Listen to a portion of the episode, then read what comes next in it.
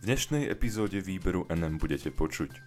Súťaž Cesta svetla sa snaží spájať nevidiacich a slabozrakých s bežnou verejnosťou. Ako vzdelávať najmenšie rómske deti? Ministerstvo vyhlásilo výzvu. Austrálska vláda chce pomôcť obetiam dostať sa z nebezpečných vzťahov. Je to moja morálna povinnosť, zopakoval pápež o očkovaní. Dostal už tretiu dávku. Prajem vám príjemné počúvanie.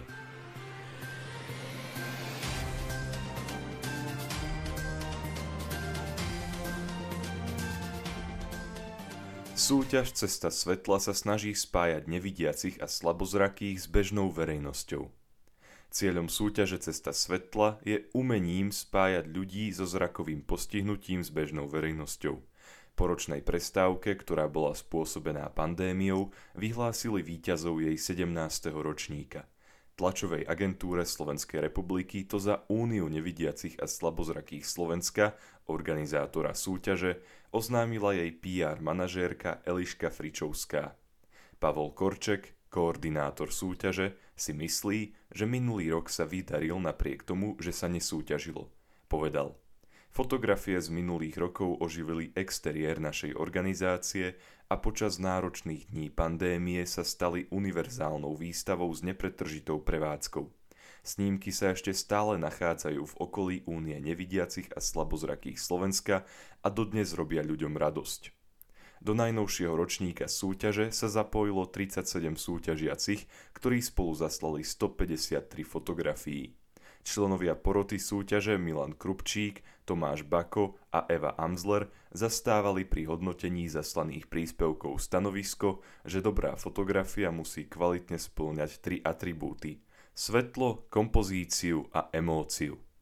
V minulosti Únia vydávala aj kalendár, ktorý bol zostavený z najlepších diel z daného ročníka súťaže. Tento raz bude súťaž Cesta svetla prepojená s verejnou zbierkou Biela pastelka – riaditeľka Únie nevidiacich a slabozrakých Slovenska Tatiana Winterová uviedla. Zaujímavé snímky chceme vytlačiť práve vo forme pohľadníc a tie venovať do škôl, ktoré s nami v rámci zbierky spolupracujú. Veríme, že sa k nám žiaci i učitelia pridajú a podporia našu snahu akéhosi vzájomného prepojenia. Pošlú pohľadnice do sveta a zároveň trochu svetla svojim blízkym, priateľom, známym i neznámym. V kategórii zrakové postihnutie tento rok zvíťazila Eva Gašparová. Prvé miesto v kategórii fenomén svetla získal Jozef Chromiak a víťazom kategórie Mladý fotograf sa stal Martin Ragan. Únia nevidiacich a slabozrakých Slovenska je občianske združenie, do ktorého patria nevidiaci a slabozrakí ľudia, no aj ich priaznivci, priatelia a rodičia. V súčasnosti má toto združenie 3200 členov, ktorí sú združení v 56 základných organizáciách. Svoje služby, poradenstvo a aktivity poskytuje toto občianske združenie ľuďom, ktorí trpia zrakovým postihnutím v každom kraji Slovenska bezplatne.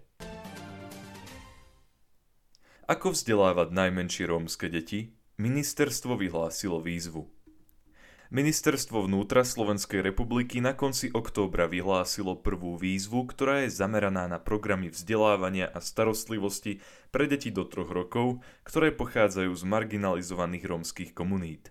Tieto programy by mali pomôcť čo najviac rozvíjať u týchto detí už v rannom detstve ich zmyslový, pohybový, rozumový, psychický a sociálny potenciál.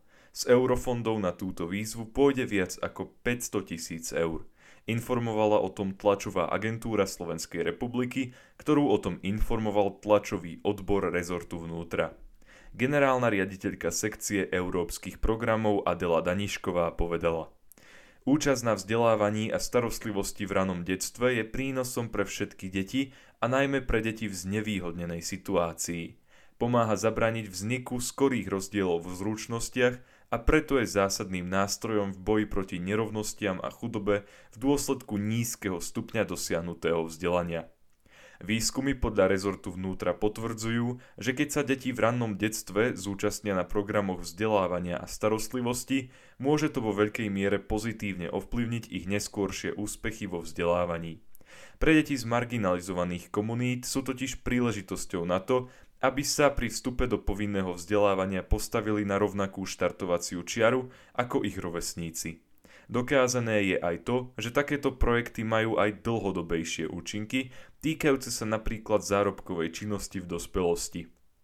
To, aby mali takéto deti v rannom detstve prístup ku kvalitnej starostlivosti, výchove a vzdelávaniu, preto rezort považuje za veľmi dôležité. Ministerstvo podotýka. Poskytnutie dobrého vzdelania je najlepším nástrojom riešenia chudoby.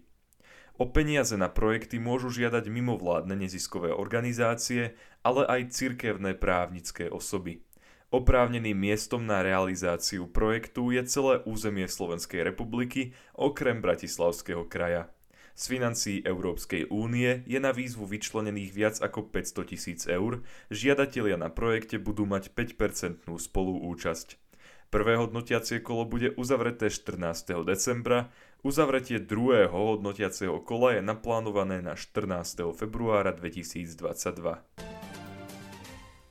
Austrálska vláda chce pomôcť obetiam dostať sa z nebezpečných vzťahov.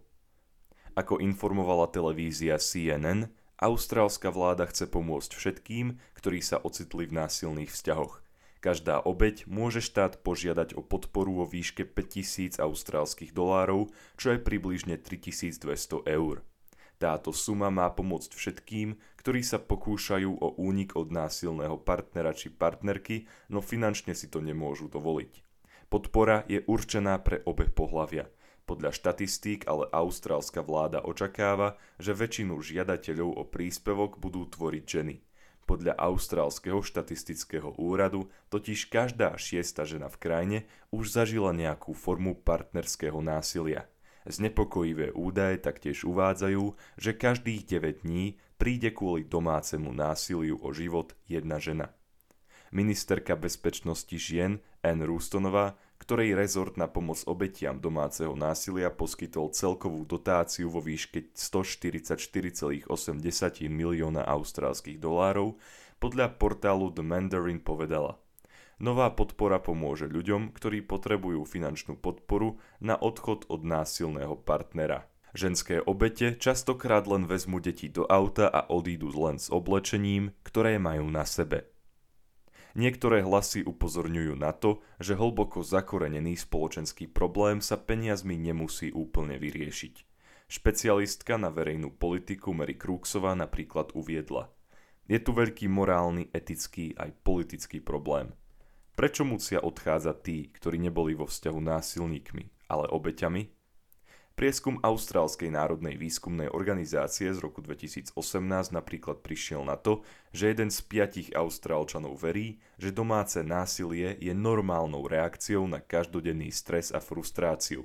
Podľa Krúksovej je tak hlavným problémom zastaraný postoj k domácemu násiliu, ktorého sa austrálska spoločnosť nevie len tak ľahko zbaviť. Aj ona ale priznáva, že je to práve finančná neistota, čo mnohokrát bráni obetiam opustiť nebezpečné vzťahy. Dodala, verím, že obete týmto príspevkom získajú aspoň trochu času na uzdravenie a nájdenie sily žiť ďalej. Je to moja morálna povinnosť, zopakoval pápež o očkovaní. Dostal už tretiu dávku. Pápež František a emeritný pápež Benedikt XVI dostali tretiu dávku vakcíny proti ochoreniu COVID-19. Prvé dve dávky očkovacej látky dostal 84-ročný pápež 13. januára a 3. februára.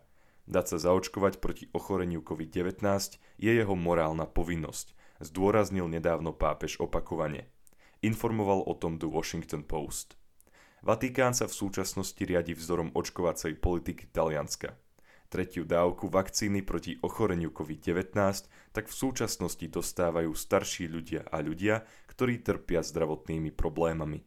Pápež František patrí medzi tieto skupiny, preto tretiu dávku vakcíny dostal aj on.